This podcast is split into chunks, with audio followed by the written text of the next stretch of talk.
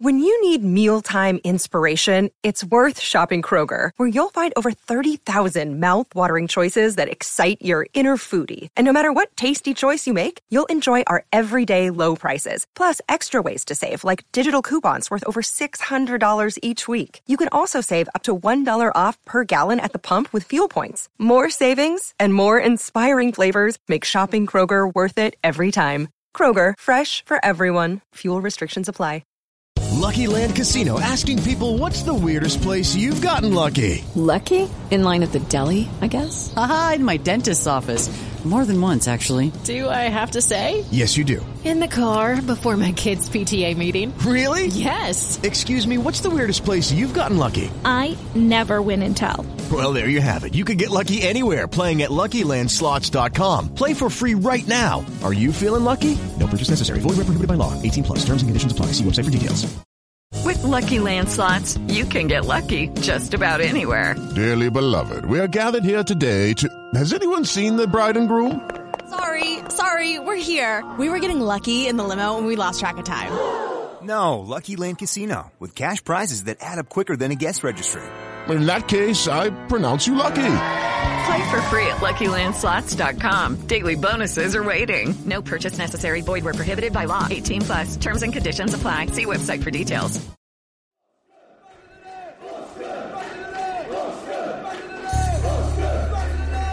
Here's Danjuma's corner from the near side. They tried to flick. Oh, great finish. What a finish from Dom Solanke. A back flick at the near post into the bottom left corner. That's one you try on the training ground and doesn't often come off in matches. A moment of brilliance from Dominic Solanke. And the Cherries have stunned the thousand into silence 7 minutes before half-time.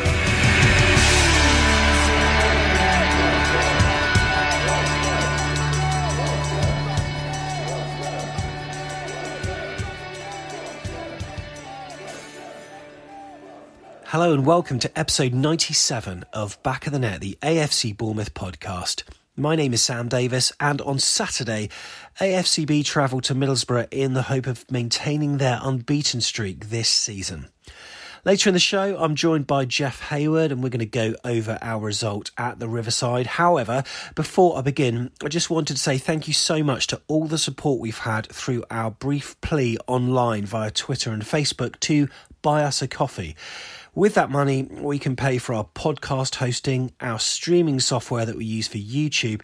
We've also bought some new equipment, by the way, of an actual proper studio light, so we can film in crap lighting conditions at long last. And over the course of the next few months, we're looking to get a decent camera and some proper mics for myself and Jeff. So if you feel as though you're in a position to help this free and unsponsored podcast, then head to afcbpodcast.com/coffee.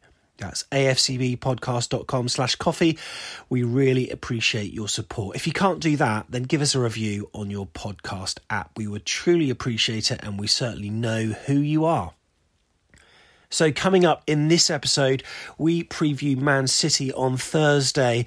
And of course, after that, will be the visit of Norwich on Sunday afternoon. But before that, we'll talk about the 1-1 draw against Borough, a result which was possibly fair, but we seemingly were the architects of our own downfall in this match. Plus, watching on TV, it's an uncomfortable experience, not least on Saturday when the audio was, let's say, poor, to say the least. But this constant watching on the box is, I think, sometimes diluting the intensity of our opinions, because I'm actually quite surprised that the nature of our performance at the weekend wasn't met with a little bit more criticism. But alas, it seems we're all very chilled with it. Not so much myself and Jeff. Maybe it's too early to judge. Should we be happy to praise a point when we're poor?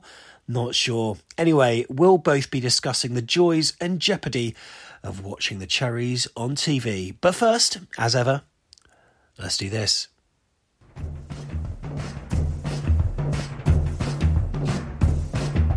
Do you remember?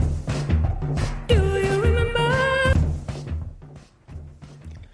So, in this week's Do You Remember, of course, with Norwich coming up on Sunday, it was originally going to be Friday, but for our fortune in the penalty shootout, it's now a few days later. So, to go over some recent scrapes against the Canaries, what are the scores in the last three home matches in all competitions that we've had against Norwich.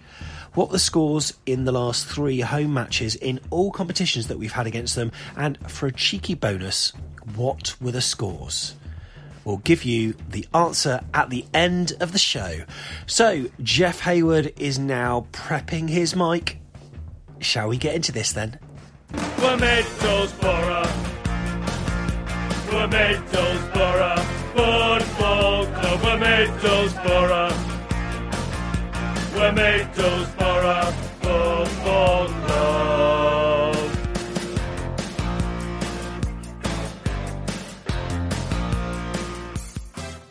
Jeff Hayward, welcome. How are you doing? Bit flat after yesterday. Me too. And I don't want to sound dramatic or negative, but I think I'd have been annoyed had I gone up to Borough and seen that. But for the fortune of a deflected shot in the first half, we basically scraped a point. But what were your immediate thoughts with that result in mind this weekend? Her immediate thoughts were, we are so much better than what we showed yesterday. And it reminded me a lot of some of the really flat and lifeless performances we put in last year. I was thinking about Watford away, Norwich at home, those sorts of games where we're much better than the opposition, but we just don't bother to show it. And yeah, it was weird, particularly after so much positivity from the Blackburn game. Yeah, I think I'm the same, and I'm really on Twitter, and I know it's very early to be negative, and I don't want to come across negative in this podcast, but I can only tell you how I'm feeling, and we like to reflect all fans' opinions on the free-for-all, so we hope we've got over a number of opinions this weekend. But for me, whilst I'm okay with the result, I feel flat like you do at the performance, and I think it seems from reading Twitter and social media, it's almost like I'm in the minority by feeling a little annoyed by the showing at the Riverside. I think because we're all having our dinner by 5:30 with our feet up watching Strictly, I think no one seems to be as fussed. And there are even a few people out there that are heralding a point against Borough, but I can't help but feel, even at this early stage, it's 2 points dropped against a side that, let's face it, just 2 months ago, they were celebrating beating Reading to ensure championship safety. Am I being too negative here, Jeff? I don't think you are. How many games have Borough won this year? Barely any, I think, at home. And they're a classic Neil Warnock side that play for set pieces. They lump the ball forward very directly. Assombalonga is Route 1 football personified. Have they got any creativity? Have they got anything that could scare us? No. Did we recognise that and actually dominate the game like we ought to have done? Absolutely not. And I think that was what was so disappointing about it, that they had nothing, and we made them look good. Actually, no, what they had hard running. They pressed us whenever we had the ball. They had loads of energy and a long ball, and that was it. Yeah, and they had a bit of motivation from those 1,000 fans, of course. But, I mean, there's I understand the need to be patient, and I suppose maybe I'm being a bit knee-jerk in my negativity, but I'm just very intolerant at the basics not being adhered to. Now, yes, a point when playing not well, many people are saying it's a good thing, but that's what happened at the start of last season. And as you said just earlier, Jeff, yesterday's performance for me, it resembled a lot of what we saw 13 months ago. But unlike then, I don't think we have the excuse that there are new players that we are sort of introducing into the mix. The squad's the same. It's not like we're introducing new players like Phil Billing and Harry Wilson into the mix, and a new goalkeeper by the way of Rambo, or fawn-like personnel like Chris Mepham and Diego Rico that haven't had many minutes. These are players who effectively, they cut their cloth in the Premier League, and they've been in and around the squad for a sustained period of time, and ones that should be used to high-intensity football. But at times yesterday, I felt like, formations aside, of course they're still learning the 3-4-3, there were many times where the basics of just holding the ball up, controlling, passing to feet, it wasn't happening. You're right. I think there were also some other important things that were lacking yesterday that were missing from much of last season. Leadership. We missed that a lot last year, and I didn't see a lot of that on the pitch yesterday. I didn't see a lot of winning the second ball. I didn't see a lot of actual passion and enjoyment. You know, even when we scored, you know, you watch the players go over to Solanke, it was almost like, you know, so what? And, you know, where's the sort of desire that from all 11? You know, there was some players show it in patches, and I don't want to be entirely negative or overcritical, but it's those sort of key emotions that the team needs to actually get beyond being average to dominating teams and winning games. And they were so much better player for player than Borough yesterday, but yet failed to show it. And that is so disappointing. I think you hit the nail on the head. Even when Solanke scored, it just didn't seem to have... It was almost like we were going through the motions. And I said that on last week's podcast. It was almost like a training game at time. And whilst I am coming across maybe a bit negative, we are learning a new formation. And of course, whilst it takes time to perfect the 3-4-3, and of course, each and every opposition, they are going to play to counter our 3-4-3 in, you know, numerous ways. And I found that yesterday, though, we barely gave ourselves a chance at times. I think Middlesbrough were pressing high, and they were matching the formation throughout large parts of the game. But it doesn't matter on the formation. We were technically poor, so it didn't matter whether we played 3-4-3, 5-3-2, or 2-6-1-1 or whatever. When you have such a high amount of misplaced passes and balls bouncing off shins and just a lack of care and attention on the ball, we just gave Middlesbrough the sort of impetus or the confidence to out-football us. They had more possession and they had double the shots, and that itself, I think, speaks volumes, doesn't it, Jeff? And again, as we talked about a lot last year, we have that issue of, are we actually as good as we think we are? And we forget that we've got to show it. You know, we talked a lot about the word complacency last week, and they needed a right kick up the backside at halftime to come out and take the game to Blackburn. But yesterday, it was the same sort of behaviour, really. It's just a bit lackluster and a bit kind of, yeah, well, we're good enough to win this, all we need to do is turn up, and taking the lead, kind of then sitting on it. You know, we're better than a just enough Bournemouth. Yeah, that's right. And yeah, I'm not even sure it was the formation that was the problem. I just think we could have been so much more considered on the ball, not trying to pump aimless balls into channels, not assuming the player you're passing to can Usain Bolt it up the line, just ball to feet, holding up the ball before you flick it on, little things that give possession and momentum, you know, to the opposition. Now, you know what, I really find it frustrating, and I'm sure we'll broach this at some point later on the podcast about not being able to watch and be vocal in front of the team, because I think a lot of us would have been vocal yesterday, but because we were watching on a stream, which was, you know, poor, to say the least. Yeah.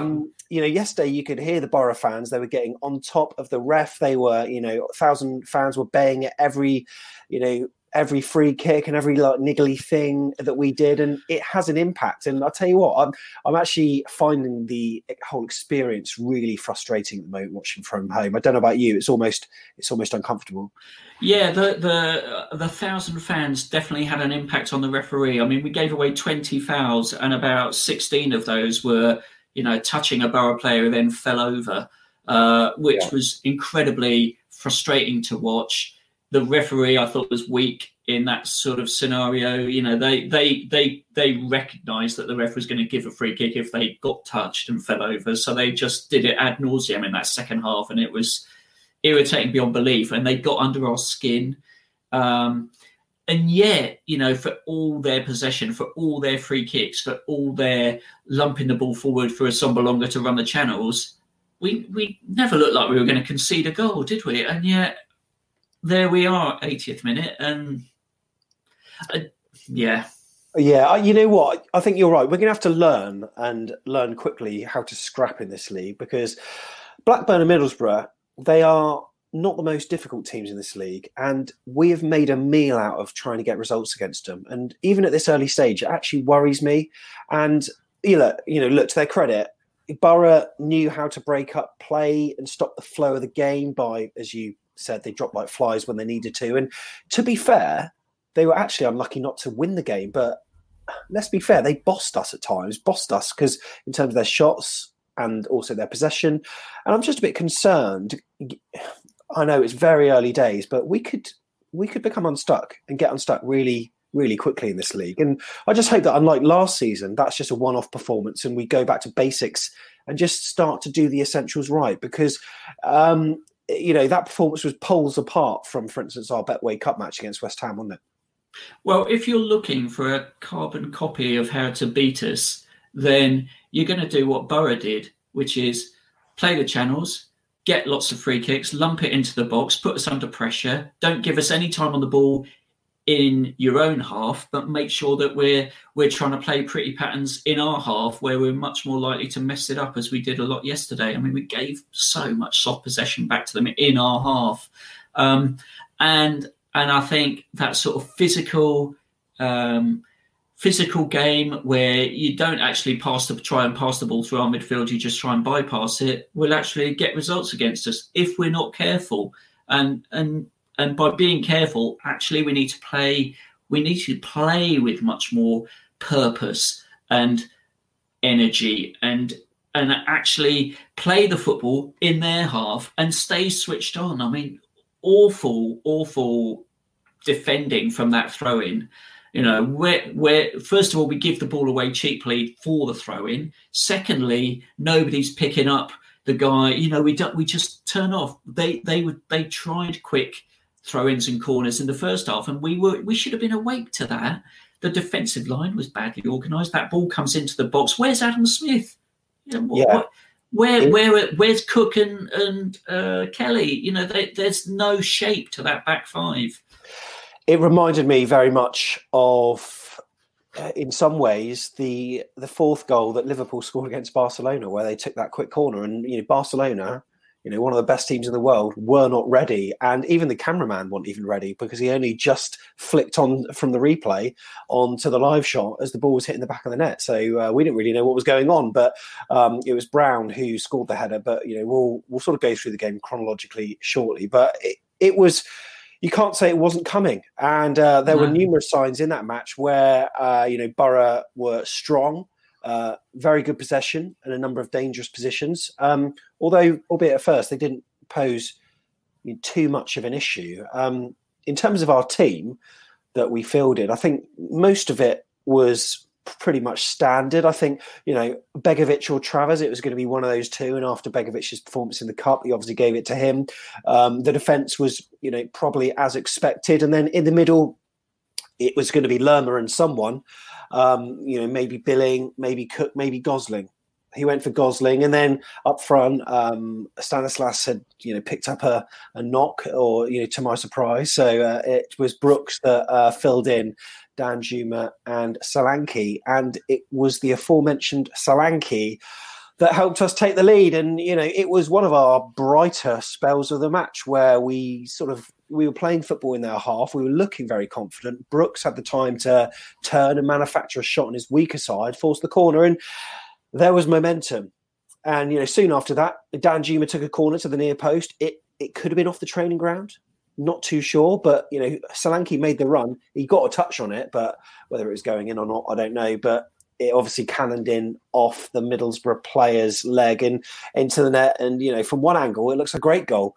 But we took the lead. And at that point in time, you're thinking we need to push on from that. But we didn't. We didn't. And that going ahead was probably... the worst thing that could have happened to us in that game. I mean, just before half time, you think, well, Surely that's a good time to score. Actually, what it did was it just the Middlesbrough team talk was full of, you know, we've got a chance in this. We keep playing the way we're playing, keep pressing them because they haven't got much. We will get back into this. Would have been their team talk. Our team talk would have been, well, we scored the goal, so actually it almost felt let's sit back, you know, let's sit back and try and hit them on the break. And I think we conceded far too much possession and momentum to them in that second half. You know, they started getting the fans behind them. They started just lumping the ball into the box. There were a couple of... should we talk about Begovic? I mean, we've now created a goalkeeping problem because by switching out Travers for Begovic, we've now got two goalkeepers who I think will be lacking in confidence after yesterday because they're two dodgy bits of goalkeeping from Begovic, and you know the impact that gives to the opposition. If they think, hang on a minute, that goalkeeper can't catch the ball. Yeah, that's right. And there were a number of decisions that in hindsight you look back and you're thinking, well, you know, Dan Gosling, he's got a purpose in the squad, but you needed, I think, you know, Lerma and Cook so far have been doing well when they've been paired together because, you know, Lewis Cook, he can spread the ball left and right, but he can also drive forward with the ball and be a bit dynamic with it. I'm not saying he's the perfect midfielder, but I just think in hindsight he would have looked better. And as you say, you know, Asmir Begovic, I mean, one free kick there. It did swerve last minute. And yeah, the ball did end up in the back of the net. I don't know if one or both of those players were offside, but thankfully that went for us. But when you see a goalkeeper make those sort of mistakes, no wonder they were crossing the ball into the box as quickly as they could, as demonstrated by the goal they scored. Yeah, and I think part of the problem with not playing Lewis Cook is that the creativity becomes the responsibility of Brooks and Danjuma in that setup yesterday, and I think they were receiving the ball too much in our half.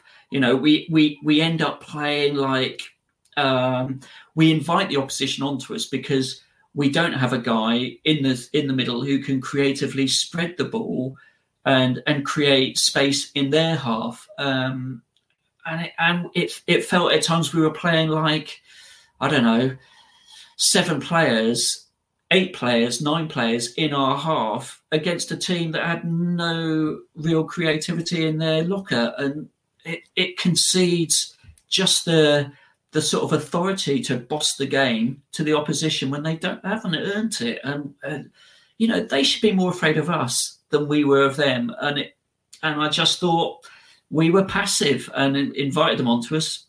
Mm. And I think more energy was needed in the middle of the park because Lerma and Gosling, I think, they were quite static, really. And the substitutions that were made, Jason Tindall in previous interviews has said, you know, I don't feel comfortable with a 1-0, we need to outscore the opposition. And he himself said that in, I can't remember the exact sentence he used, but he wants to make sure that we win games and play that brand of football that, you know, that always entertained us during the championship season. And, but the substitutions didn't lend themselves to that. Stacey went off and Rico came on, fair enough. But then Danjuma off and Billing on. Now, maybe that demonstrates the lack of depth we've got, really, because in an ideal world, it would have been maybe Stanislas for Danjuma. But it isn't. He didn't want to bring on Sam Surridge straight away. So we almost had to change our formation based on the lack of depth that we've got, which I don't think we should be in those positions. And it just demonstrates our need for, you know, getting some signings ASAP. I think even Mark Pugh would have done a good job. Certainly in terms of ball retention, he would have been a hell of a lot better. So we changed our shape after that to almost a sort of 3-5-1-1. And Rico comes on and almost forges a chance straight away for Dom Solanke. And it was some good running off the ball that basically opened it up for him. But there's a striker that's got too much time to think. And it was a really... the one that was very poor, wasn't it? Yeah, I mean, that was the best bit of football we put together in the game. Probably aside from that Brooks chance in the first half, but that showed what we're capable of. You know, quick, zingy passes, create space, and Solanke should score. He hits it way too close to the keeper, and I think, yeah, you're right. He had too much time. That that from a striker who's playing with a bit of confidence, and you know he did do well, Dom, yesterday. Yeah, he did.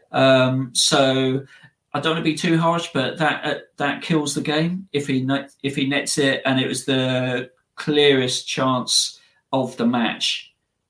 Should have scored. Yeah, but we got punished, and as we've gone over, quick throw, launched into the box, and Adam Smith, I mean, he was caught on his heels, wasn't he? And really should have done better with that. Yeah, it was poor. I mean, the first of all, the ball comes from a long way out and should never have the opportunity to stick that in. I think the midfield misses out by closing him down. I don't think the ball should even get to Brown, because there's a sort of Assombalonga and Mepham have a sort of tussle and miss it, but Cook or Kelly needs to be in front of Mepham to stop the ball going through in the first place. And Adam Smith is, I mean, it was a litany of errors, and I mean, this is really disappointing. However, it gets to 1-1, exactly like last week. We suddenly realise, you know what, we're better than they are. We should play really well. And what happens next, Sam? Two chances, and we still should win that game. Yeah, I mean, that Lerma header, you know, should have been better. And, yeah, you know, we had a couple of chances late on, and Sam Surridge came on. You know, to good effect, he added some energy. And I thought that... you know, he looked good when he came on, and I really would like to see him have more minutes, but maybe the match against Man City will provide him with that. We're not too sure. But, yeah, it ended 1-1, and I checked the Twitter timeline, and I'm feeling really disappointed. Had I travelled, I'd feel a hell of a lot worse, for sure. And I think a lot of football fans were, but, you know, like, we're at home. We can put on the dinner. We can get in our gym jams. It's almost like the intensity of football has been diluted in the intensity of our emotions, and that's what I'm really struggling, to deal with at the moment. Now, let's go through a few of the players that were on the field yesterday. We've talked about Begovic. I think Brooks was a bit off the pace. Danjuma, not as effective as previously. You know, Dom Solanke, I thought, had a good game, but albeit just needs to be more clinical. What about Lloyd Kelly yesterday, Jeff? Because there's some people saying that he didn't have the greatest of performances. No, it was a bit sloppy in possession. I mean, he conceded possession a number of times where he's trying to be too cute. I think there's a difference between playing with arrogance and being too casual. And I think we have skillful players who are good on the ball. Yes, you need to be confident on the ball, but sloppy. We were so sloppy yesterday, and I'm sorry, but Lloyd Kelly had one of those games where he just gave it up too easily, and they pressed him really well and made him look, you know, off the pace. Yeah, but you know, despite our relatively poor result, we are third in the league, is it? Or fourth or something. We got 4 points. Where, you know, I think, you know, alphabetical like order pretty much determines our place, because Watford are the same and they're down in eighth or whatever. But I don't know. I just feel a little aggrieved at that performance. When you know, man for man, you know, we're better. However, you know, to get a point on the road, maybe it's a good thing. I don't quite know. And this was the first match, of course, that we played in front of a load of fans, wasn't it? So 1,000 fans, and I don't know if you were watching the stream, Jeff. I mean, obviously it was watchable but unlistenable for the first 20 minutes or so, whilst awful commentary problems, which apparently are down to the problems with the stream provider rather than AFCB themselves. I'm sure a lot of people will be complaining and clamouring for a free match pass after that, I'm sure. But in terms of, you know, what we were watching, it was I don't know. For me, it was pretty poor, and I don't want us to have a similar situation to last season, where we have a false league position that doesn't necessarily tally with the performances that we're saying on the pitch. But I'm saying this only as someone who's lived through last season, which was one of our most painful seasons in a long time. Hopefully it won't be the case, hey? Yeah, we play better when we play with much more energy, and that's what JT, Stephen Purchase need to get across to the players. I want to see some pressing where we're much better than the opposition. Let's press them a bit more. Let's put them under pressure. Let's get on the front foot. Let's actually take the game to them and prove, show, demonstrate that we are better, because that is what we need to do in this league. You know, we need to boss other teams and not let them think, oh yeah, soft Southerners, we can get a result here. Mm. And did you notice during the stream, as I was about to mention, the camera constantly panned to the fans. But, you know, it's not like in a football match they sort of take note of the ebb and flow of the game, and when there's a controversial moment or a point of interest, they'll pan to the fans to see their reaction. It was almost like they were making a point of fans being, back in the ground. And I mean, they might as well have been painted on the seats during the first half, but they got a bit vocal during the second half, didn't they? And they were baying at nearly every decision, and I'm sure they make a difference. So we're all wondering, when the hell can we go back to Dean Court? Yeah, when? I mean, the sooner the better, I think. Yeah, there's definitely an advantage in playing in front of even a small number of fans. And I mean, get 1,000 in the vitality, and I think it'll make a huge difference to the players. The players need to feel that emotion from the fans, because it certainly helped Middlesbrough. I thought that they wouldn't be able to keep their energy levels up for the entire game, and to credit to them, they did that. They did what they needed to do. They put a real shift in yesterday, and got their result as a result. Now, one thing that I just want to point out is on our YouTube channel, we had a comment from a guy called David. He said the Borough fans weren't as loud as we could have been, because of strict rules we had to follow. One of the rules being is that you're not allowed to sing /start chants, or you could get kicked out. It was a very strange match day experience, but I'm not being funny. I heard chanting at 1-1, did you? Yeah. So I don't think any of them, if they're going to be kicked out, will be watching Borough again. Who knows? I think it's just they set the bar at a particular level, hoping that there's not going to be, maybe they'll be met halfway, but, fair play. I mean, I hope the Borough fans that actually went to watch the game enjoyed being able to experience it once again. I've got to say, I'm very jealous. And I did just briefly want to talk about the disconnection, Jeff, between the fans and the game, because I must admit, I'm actually falling out of love with the game quite a bit. And you know what? It's hard to admit that. I mean, I talk about it on YouTube all the time, on the podcast all the time, and there are people that will WhatsApp me about football, and I'm actually just not really interested anymore. And it's hard to admit that, but I just feel as though the reality of the game is being lost whilst we're watching on TV. And I just think the stream issues that we had on Saturday just exemplify that, really. I know we can't do anything about it, and, it is what it is. But I don't know, it just feels so crap, doesn't it? Yeah, it's not great at all, the disconnect. I mean, yesterday, if Chris Temple is somebody I idolise, obviously, but when he starts talking like a Dalek for 20 minutes, it's awful, and that was terrible. I thought just the lack of any sort of engagement really with the game.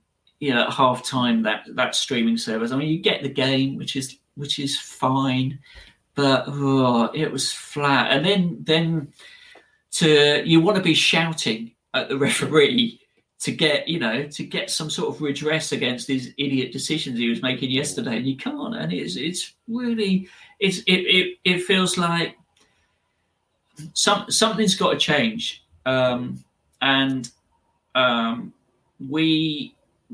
We need football coming back, because it ain't much fun at the moment, and it's certainly not much fun watching it through a stream like that. In fact, I think next week are we on Sky or BT with the Norwich game?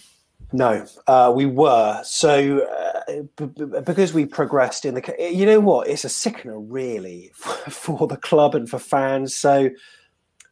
By beating Crystal Palace, the third round match against Manchester City would be scheduled to happen on the Thursday. Therefore, the match that we were originally going to have against Norwich on the Friday that had to be moved to the Sunday. Now, there was me thinking, oh, maybe they'll shift the television rights as well. They haven't. Huddersfield also are playing on that Friday night, so they've basically transferred that £100,000, not to Bournemouth, but they will get the money for that. We got £7,000 for actually progressing, by the way. So, you know, big woo. We've lost £93,000. But also, the season ticket holders for AFC Bournemouth were originally going to get that match for free.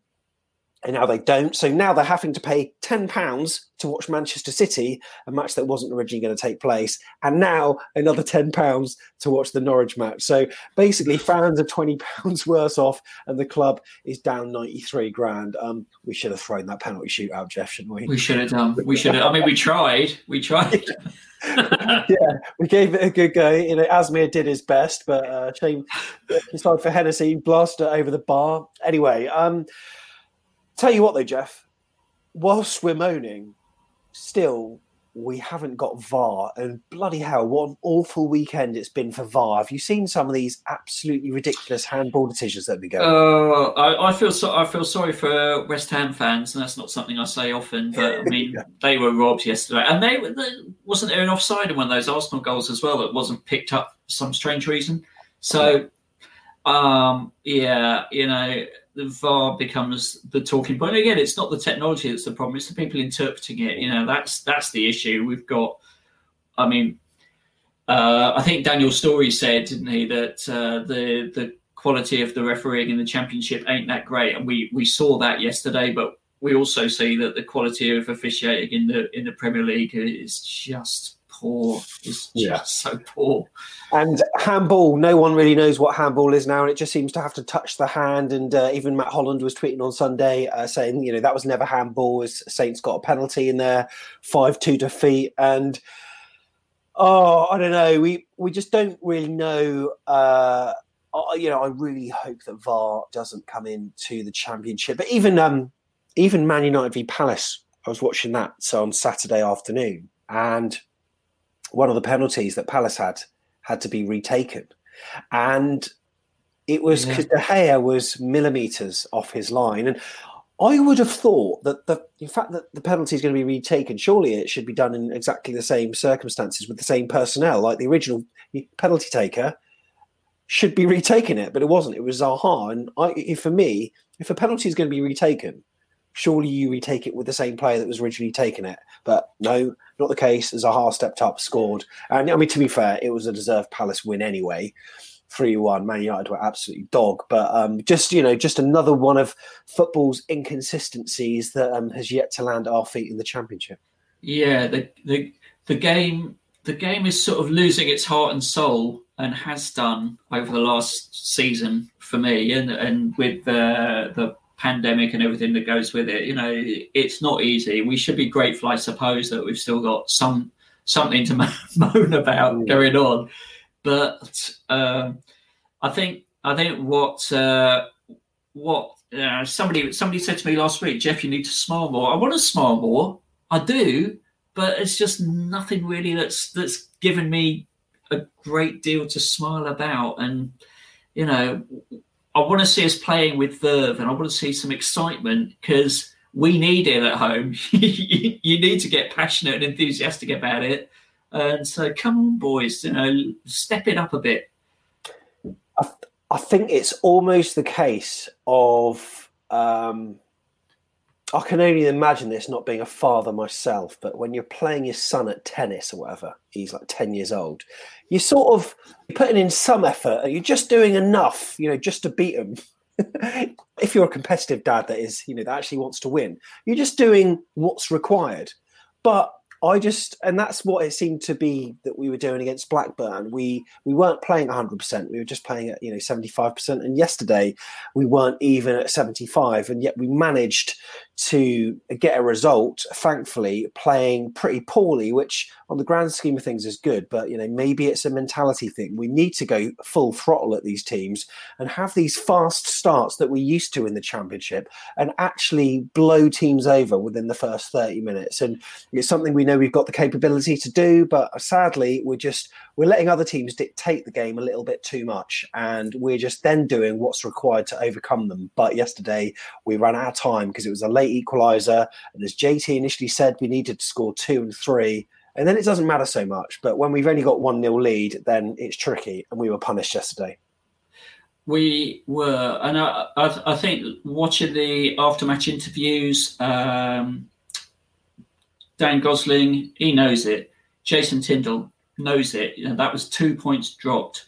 We can't afford to be so ineffective in games when we are so much the stronger team. We've got to go out and prove it. You know, put a marker down. If you are capable of beating a team by 3 goals, go out and prove it. You know, you can't just sit back and expect it to happen. You've got to make it happen.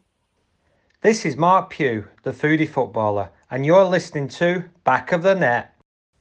So Jeff's going to be back later in the show. He's just going to take a break for a moment. Later on in the show, of course, we're going to preview the Man City match. And as for Norwich, well, we'll preview it on YouTube, but we'll probably leave it for the podcast because we want to do one thing at a time, don't we? Now, after each and every game, we do a fans free-for-all on YouTube to give some supporters a chance to have their instant say as the final whistle blows. And these were some of the thoughts from this weekend.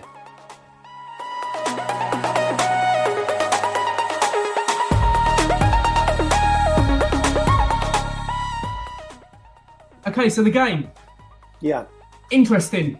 It was a tough one to call. I thought that the start of the game, very balanced, nothing much in it in terms of possession-wise. Middlesbrough had a few shots in. Obviously, the stats now, 18 shots to 10.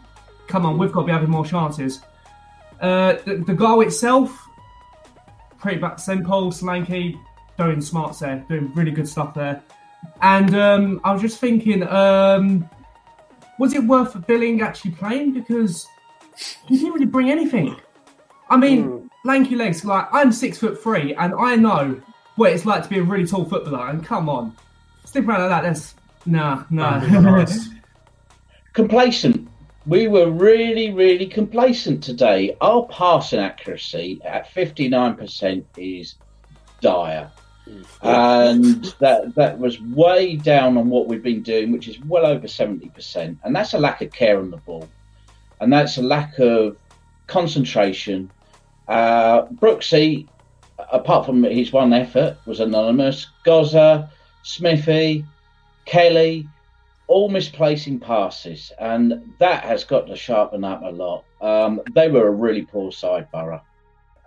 I mean, like you said, no real care shown in that performance like we did against, Blackburn and Palace and West Ham. But, Solanke, I think we do need to invest in a new striker, definitely, because I don't think Solanke... He'll probably score us about 8 goals this season if he keeps missing those clear-cut chances. But a point's a point, like he said. If we want to try and get promotion, we need to, scrape these points against Borough and stuff. I agree with the what Vin said about the passing. It was either too cute or too ambitious. Where we had we were kind of in two minds whether or not to play long balls forward or kind of trying to pin little balls out to try to come out from being hemmed in and. It just seemed like we weren't able to either keep possession either. So I agree with Keith on Solanke. I thought he actually had a decent game. I think other than, he missed the clear-cut chance in the second half, but he did score the goal. And other than that, I think the Brooks chance was the only one that I can remember where we actually had a clear chance on goal, which – that was a great save by Bettinelli, but that was about it. I think I count 3 chances. I think we got an insight into what our season might be like, especially with this 3-4-3 formation. Like we said, it's not always going to be perfect, and it's not always going to be. We're not always going to be able to play it like we want to play it, and I think that highlighted today. I thought the tempo was set by Middlesbrough, and they were comfortable with that. We were poor in possession. Like Keith and Tom have said, and yourself, we've seen Dom Solanke in, and the thing we've highlighted potentially what type of striker he's going to see today. So I think this has highlighted a lot of what we've already discussed and potentially fought in today's game. Yeah, probably about right. I mean, if I was if I was a Middlesbrough fan, I'd be thinking they had enough chances to beat us. They had quite a few shots from a distance as well, and they're not the first team to have done that against us. I don't know if that's a championship thing, but I'm seeing a lot more of that than we were in the Premier League. Have people scouted us and think that that's a way to score a goal, or is it we just leave too much space in terms of defenders leaving a path through? Brilliant to have some opinion there, and also a new face as well. And if you fancy getting involved, whether you're boy, girl, woman, man, whatever, get involved. Just go to afcbpodcast.com/take part as soon as the final whistle goes. And we will welcome you with open arms to give your opinion about the last Cherries match. We're not doing it for the Man City match because otherwise I would be doing this thing all the time. But we will after Norwich City. So that'll be a 6 o'clocker given that the match is 4 p.m. So why not join us? If you always listen and think, I disagree with what you're saying, Sam, wouldn't surprise me if you do. Do take part. It's afcbpodcast.com/take part. So... next up for Cherries, it's the team that we've never beaten for bloody ages. Have we even beaten them at all? Anyway, it's Man City. Boo hiss boo.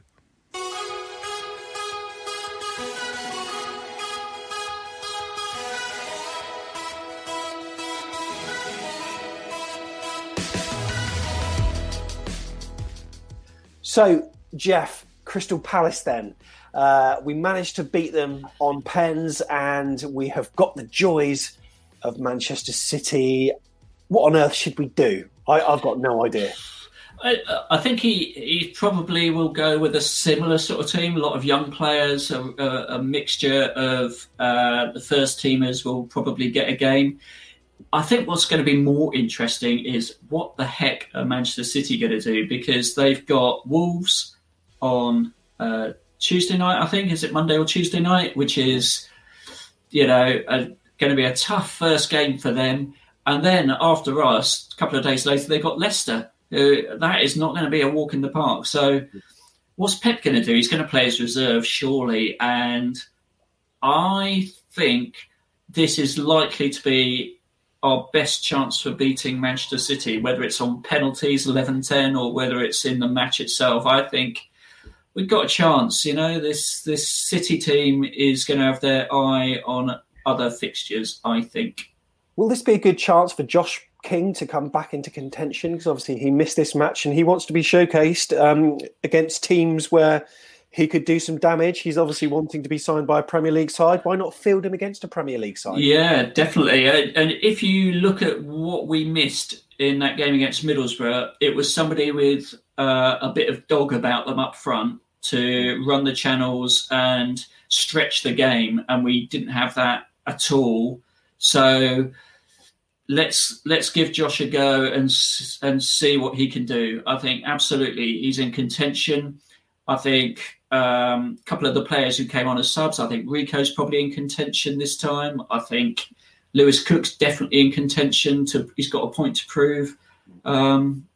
I think Sam Surridge will he might play 4-4-2. Who knows? It's going to be a really mixed bag of a team from us and a very mixed bag of a team from them, I'd say. Yeah, and I think he will, chuck in a bit of youth to give them the experience. But, you've got to say that there are certain players that, maybe Stanislas can come back, get a few minutes under his belt. Maybe Josh King can.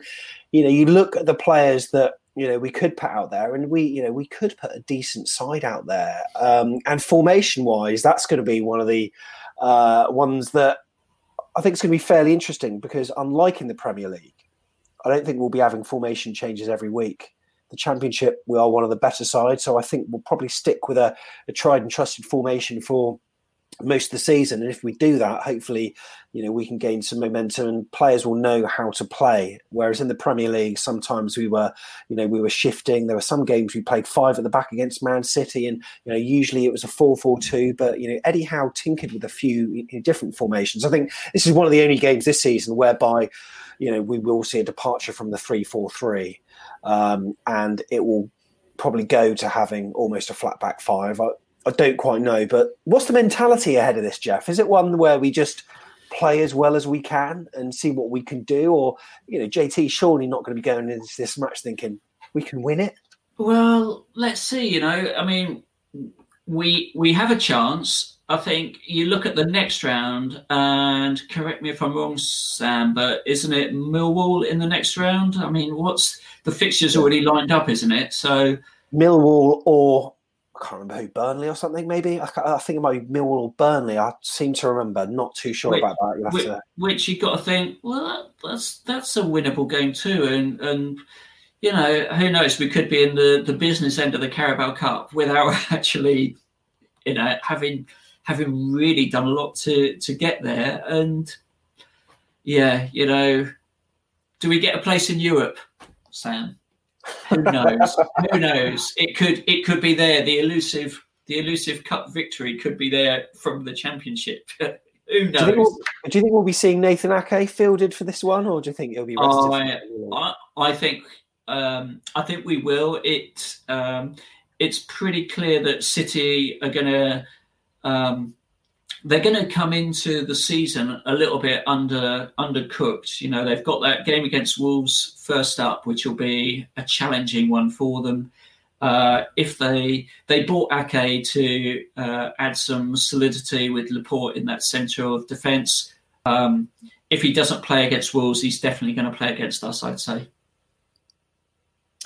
So, you know what? We haven't done these predictions in quite a while. I mean, obviously, there's been the Super Sixes where we've all been having our say, and I must say I'm doing pretty poorly in that.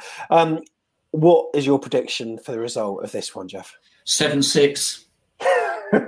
What, on pens or? On penalties. Yeah, I think probably it might be another 0-0, a 1-1, but I can see it going to pens again. Are you joking? No, I'm not. I actually do have a weird feeling that we're going to beat them. I'm going to go for a 2-0 Man City. Hopefully, it will be a good game. We will see how it goes. Brilliant. Well, Jeff, thank you very much for your input today. I certainly appreciate it. No problem. And if you want to have some thoughts, have we been too negative? We possibly are. We would love to know what you think. Let us know.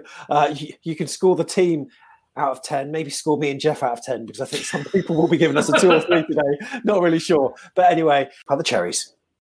Hi, this is the big un, Steve Fletcher, and you're listening to Back of the Net. So there we go. Manchester City on Thursday and then Norwich on the Monday. Final plea. If you can give this podcast a review, we would really appreciate it. And if you've not subscribed already, check out our YouTube channel. Just search for Back of the Net Bournemouth, as we're putting loads of content on there during the week. And hopefully, I've suggested this to a couple of people, we can have an exile special with people from different parts of the globe. So I've chatted to Sean Barker, ex-host of Back of the Net, to try to get some people from down under, and also David Caldell's interested in doing something for Cherries Stateside. Now, speaking of Cherries Stateside, a contributor of the free-for-all at the weekend, Chase MacDonald, I met him actually in the concourse at Turf Moor last season in our horror show against Burnley. Well, it wasn't particularly our horror show. The refs had an absolute nightmare. Well, VAR did. He's launched a new podcast called Cherries Stateside. If you check out our Twitter stream, that's twitter.com/AFCB podcast. One of our last tweets, we actually retweet their link. So do have a listen, as Chase is on that, and he's looking to get as many people across the pond involved to give their view on all things AFC Bournemouth. The podcast is called Cherries Stateside. We're always keen on promoting other podcasts, of course. I don't know whether the Up the Cherries podcast is going to be about this season. They've been active on Twitter, but also do give that a listen as well. But as for us, well, we're always here, aren't we? And we're doing it again next week.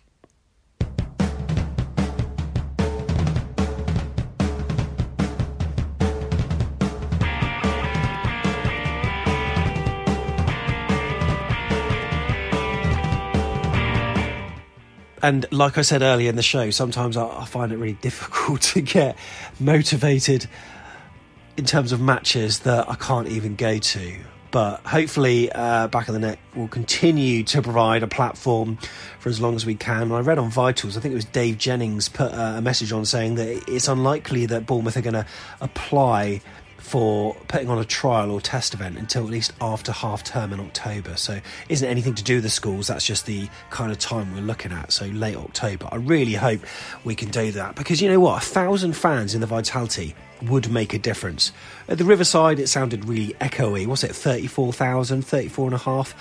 In terms of our capacity, 11,500 or whatever, 1,000, that could make a difference. So I really hope we can get there, and whoever is successful in the ballot, well, fair play to you. And if I can't go, we'll get someone vlogging and talking about it, someone who can go. But yeah, it was great to have fans back. Just hope that this virus can be, well, quashed as soon as possible and we can get back to watching football, because yeah, I must admit it's very soulless at the moment, and doing all this Zoom stuff, I'm zoomed out. And you know what, I'm actually a web developer in my full-time job. I know I'd love to do this full-time, I wouldn't be able to afford to, but yeah, it's very much of getting square eyes most of the day.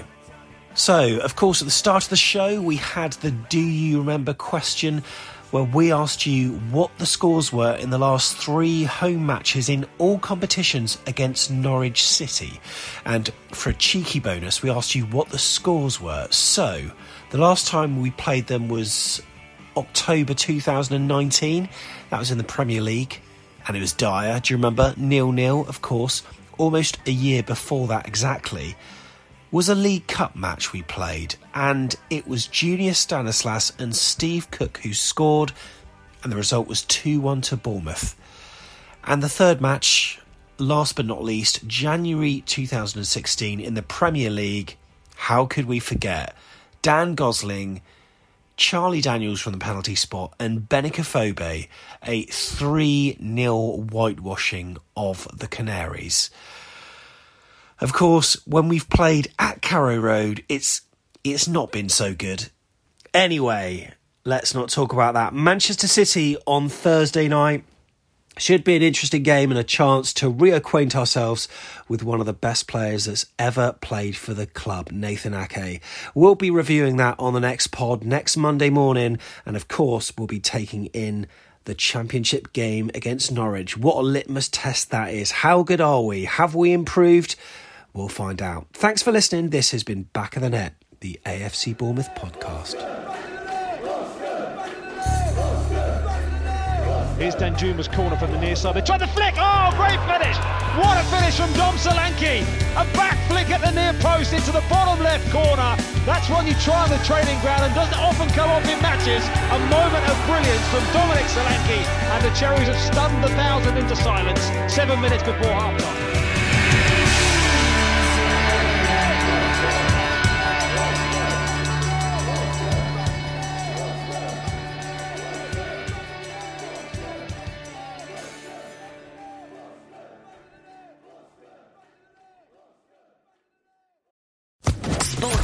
Podcast Network.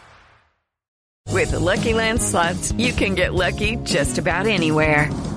This is your captain speaking. We've got clear runway and the weather's fine, but we're just going to circle up here a while and get lucky. No, nothing like that. It's just these cash prizes add up quick. So I suggest you sit back, keep your tray table upright, and start getting lucky. Play for free at LuckyLandSlots.com. Are you feeling lucky? No purchase necessary. Void where prohibited by law. 18+ terms and conditions apply. See website for details.